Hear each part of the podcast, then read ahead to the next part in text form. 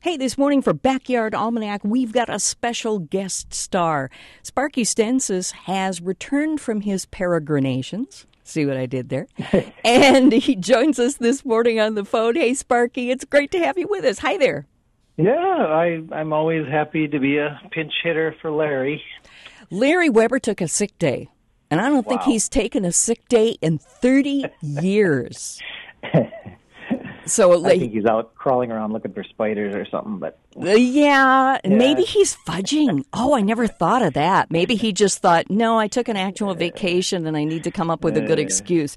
He says that he has been enjoying the August silence. And he talked about that a little bit last week about how the bird song has really died down a lot. Have you been noticing? You, have, of course, have children. Yeah. Have you been able to notice silence, or, or where you live, is there no silence?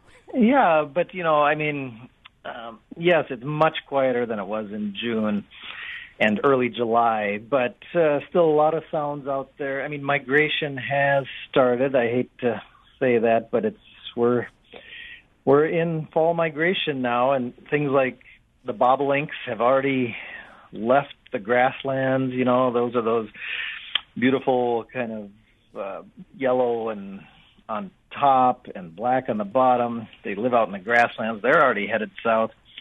Swallows, mixed flocks of swallows gathering in large flocks, getting ready to head south.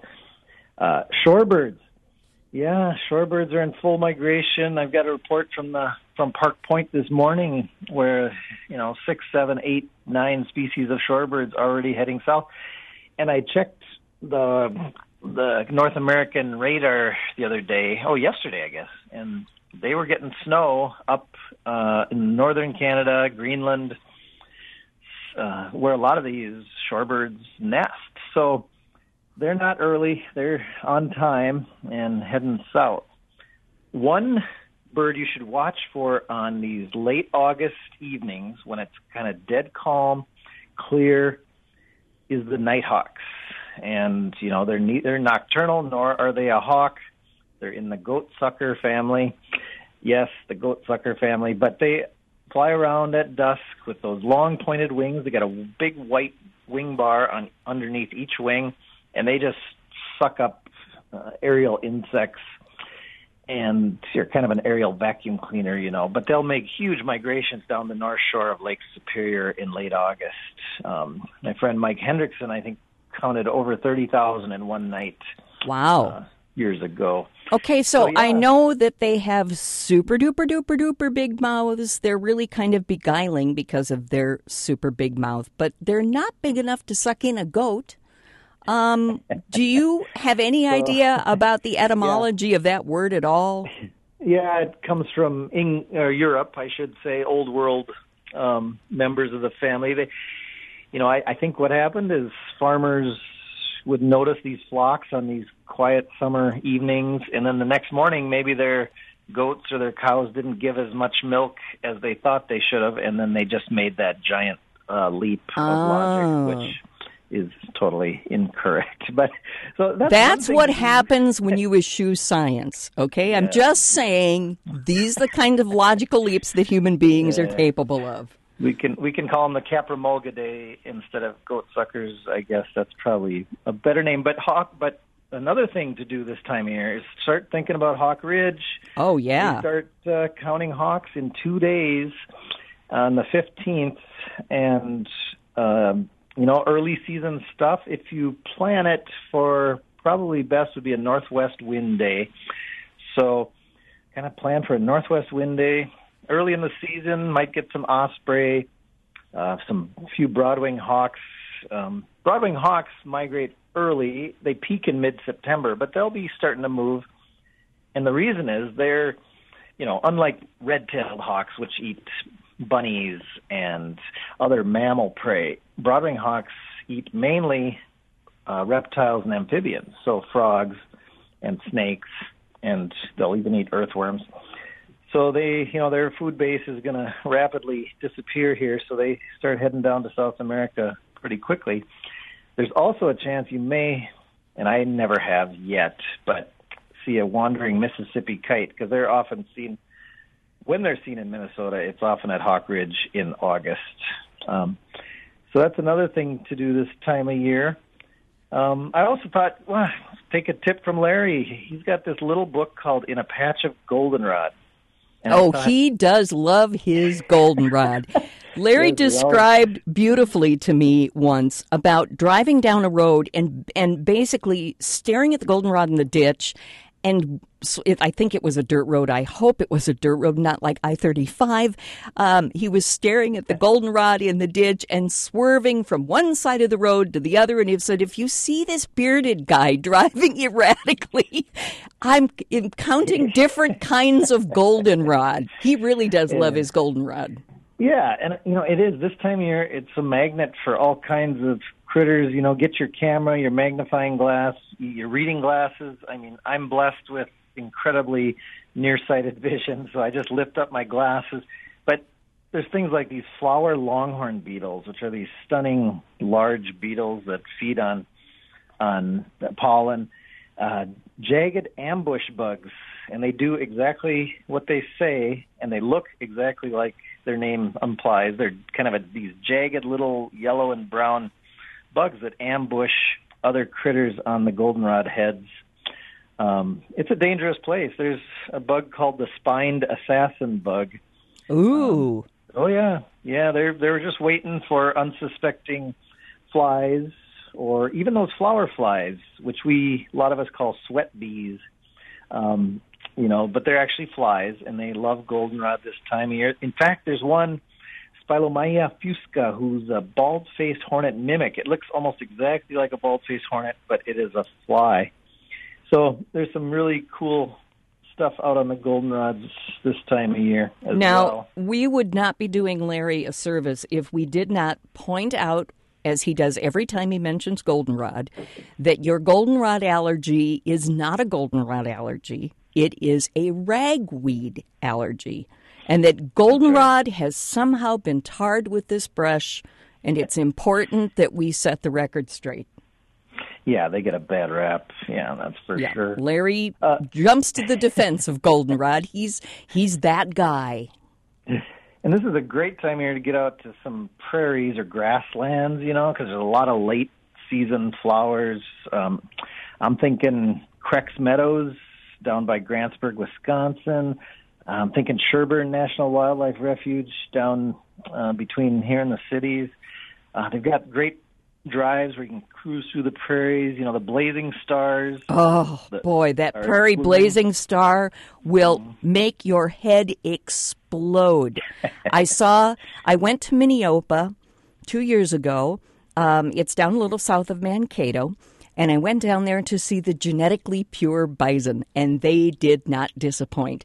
Oh. And then I stood, I leaned against my car in the parking lot for over an hour photographing monarchs on prairie blazing star it's oh, so beautiful yeah. and the, the the monarchs were they were everywhere it was just gorgeous yeah it is great time of year for that the gentians as well sandhill cranes, trumpeter swans. You know, they're going to be very visible at Crex Meadows.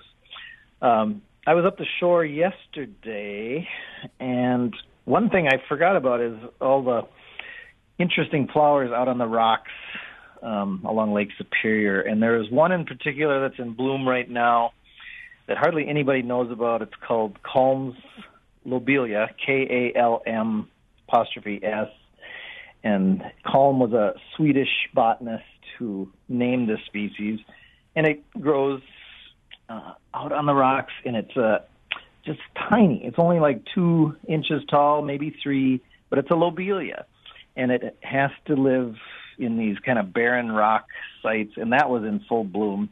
Uh, you got to get down and really search it out. And I also found the leaves of butterwort, which is one of those plants that eats it's a carnivore. It eats really. Insects. Yeah, and it's not blooming now, but it's got these leaves, and it's called butterwort because I think the leaves kind of look buttery. They're kind of yellowish, pale yellow, and kind of thick and fleshy. But insects get stuck on the leaves. Um, they've got you know a, a type of glue that sticks in there, and then the leaf just absorbs all the nutrients out of the body of the insects and that only grows in Minnesota along the North Shore. Uh, in fact, there's a scientific and natural area up in Cook County called Butterwort Cliffs, um, but that grows at Gooseberry and many um, rocky shorelines of Lake Superior. Have you been to Gooseberry recently? There, were, I know some photographers have sent horrifying pictures of no waterfalls. Oh, just basically, was, you know, a little trickle of water yeah. here and there. And I wondered if you had been up there recently. Yeah, I was there yesterday, but I didn't go to the falls. You know, how many times can you go to the falls? I guess, but I was down on the shore looking at flowers. But yeah, you know, it's one of the natural cycles. Um, it'll be back. It'll be back. It's just kind of a new perspective, which is also interesting. You know, to to photograph this tiny trickle over this giant cliff. Yeah, exactly. Um, well, and it's a way of driving the the climate issue home to us in a way that we here in the Northland are really going to, uh, you know, nobody's ignoring the fact that there are pretty much no falls at Gooseberry Falls.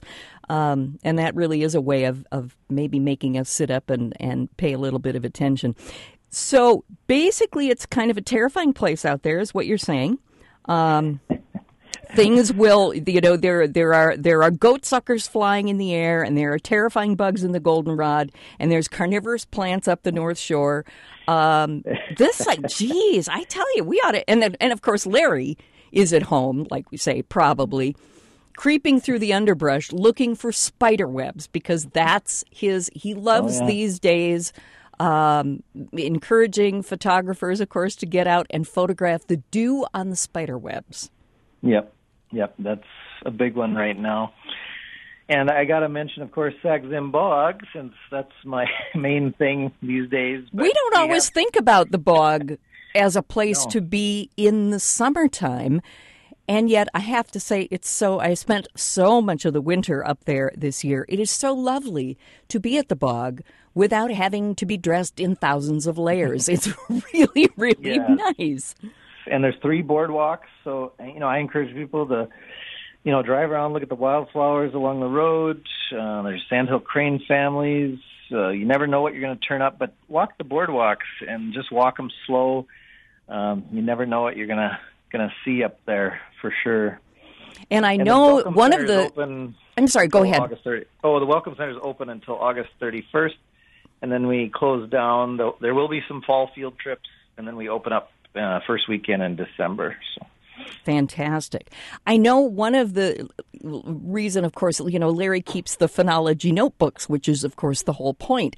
One of the advantages of the phenology notebook, if I kept one, shame on me, would be I didn't get up to see the uh, pink lady slippers. I have seen the yellow lady slippers at Jay Cooke, but I didn't get up there to see the pink ones, and they were right off the boardwalk. Yeah, there's hundreds and hundreds off both our Bob Russell Boardwalk and the Warren Wussner Boardwalk um, in, in late May through late June. So yes, put it on the calendar. Yep. Um, um, and uh, and for next year for sure. But always stuff to see one of one of the things that you really did offer proffer this year that I discovered that really is encouraging is that before a lot of stuff gets really going in our neck of the woods, except of course for the owls in the bog, is early migration in western Minnesota at a new area called the North Ottawa Impoundment. My family lives out in this area. The the little itty bitty family that I have left lives out in this area, and so I had to go out yeah. and check it out for myself. The North Ottawa Impoundment is not pretty. I mean, it's not the bog, it's not gooseberry, it's not Jay Cooke. It's kind of a big ditch in a like a big square ditch? And the idea is yeah. this is for water runoff? Is that why it was created in the first place? Uh, it was created by the soil and water conservation districts out there. They got together and made this um, yeah it's to hold water and flood control and all kinds of uh, important uses for agriculture. But you know and like lisa said it's this big giant square just um, ditch water with cattails. And, yep. Uh, so it doesn't look wild, but it's got everything that that birds need. I mean, it's got food, it's got shelter, it's got water that uh, is open early. So it's an amazing place. If you can get out there, you gotta time it right. But massive, massive flocks of snow geese, uh, Canada geese, white-fronted geese come through there in late March, mid to late March, early April. Well, you know, it totally depends on the winter. You know, even up to mid-April, but uh, just by the tens of thousands, and it is just a cacophony of sounds, the flocks coming in, going out, and it, you know, it's like what the old timers, right, used to say, "Oh, the skies were filled with ducks and geese." Right. It, well, my dad like- remembered that growing up in that part of the world. He did a lot of hunting, of course, in that area, and he remembered that. Um, you took an astonishing photograph, a beautiful photograph of all of these snow geese against the moon. I discovered there's an ibis that's native to Minnesota. Somebody photographed it out there, and I had never seen it before. Well, yeah, and I I- that I made a video of that trip, and this is in Grant County, Minnesota, uh, kind of southwest, and it's It's on going to be four hours. It's going to be four and a half hours exactly. Um, this I know because I've been driving it for 30 years. It's going to be four and a half hours west. Pretty much whether you take 210 over or whether you take 35, 23, and then 94. Yeah, So- and in May, late May, June, you can, like Lisa said, there's uh, white-faced ibis occasionally are seen in Minnesota, and that is about the best place to find them. You know, avocets have nested there, American avocets, which are this crazy-looking big shorebird of kind of yellow and black and white, and um, you know, snowy egrets, which are very rare in Minnesota. Oh, not at the not at the Rookery in Fergus Falls. It's not. Oh, those are great egrets. Oh, there. oh, right, right, right, right. Yeah. Okay, snowy Yeah, egrets. uh, there are some. Snowy egrets show up at North Ottawa. So yeah, and that's another spot to check out in, in early summer is the the Rookery in Fergus Falls, which is right in a city park. Amazing. It really is. You're so close. I realized I don't know whether I need my zoom lens. I think I'm over lensed for this a little bit because they're, uh, you know, hanging out basically right on top of you, and Oh, it's yeah. it's really in. And I saw my very first black crowned night heron. Right. That's right. They nest there too. Yeah, which people hardly ever see because they really only come out at dusk in western Minnesota. So They were hiding in the big spruce trees most of the time that I saw them, but they were incredible. And my mom, I guess I wouldn't consider her a birder or a naturalist, but she had, we went the Mother's Day weekend together. I said, I'm going to drag you to the rookery and then I'm going to take you out to eat at this nice restaurant in Fergus. And she and her eyes sparkled, and she said, "Okay." And she had a ball. She had a ball because they were Yeah. so close. She could really close. get to see them. And cormorants are my absolute favorite. And I haven't seen them in a while. So, wow, you're one of the few, and that's awesome because they are fascinating birds. oh, they're but they've got blue. There are not enough blue animals and birds. Their their inside of their mouth is blue, and their eyes are goofy. And oh, Oh, they're yeah. just they're and they they seem to have. I'm anthropomorphizing. I know such a sense of humor, and I really am just passionate about my cormorants. Yeah, So when the parents come back to the nest, it's like the young are just clamoring to get, you know, mom or dad to throw up in their mouth the, Yeah. their last fish, Yeah. you know, which is lovely to see. Oh yeah. And, uh, all of those all I got to say this about egrets and cormorants though, and I don't think I hope I'm not anthropomorphizing too much. Their kids are loafers. Here are these huge birds that are practically full grown going, No, feed me. I can't. I just can't like get my own. Yeah. you know, so. they want to grow up and live in their parents' basements, I That's right. suspect. You know. Oh, absolutely. That's true with almost all birds. Uh, yeah, they they beg beyond when they can feed themselves, far beyond. So it's just Oh, yeah, they were sitting there lazing, and the folks are out there fishing, and they're doing the thing, you know, and the and the kids are just loafing in the sun. So, well, I'm I'm excited at the idea of some fun things to see beginning in March, beginning that early, because all I have to do now is fill that little spot of time between the Beargrease and the beginning of migration. And, and winter won't depress me too badly. okay, well, I, I can always give you ideas of where to go. Yeah. Well, get ready for a long list from me. You'll be getting a long list from me of some photographs, some of your photographs, if I can get some photographs from you to illustrate mm-hmm. some of these great things that we've talked about. And Sparky, thanks so much for pinch hitting this morning. It was so great to talk with you. Yeah. Thanks, Lisa. Have a good one. Sparky Stensaas, our guest host this morning for Backyard Almanac, a regular feature of Fridays here on KUMD.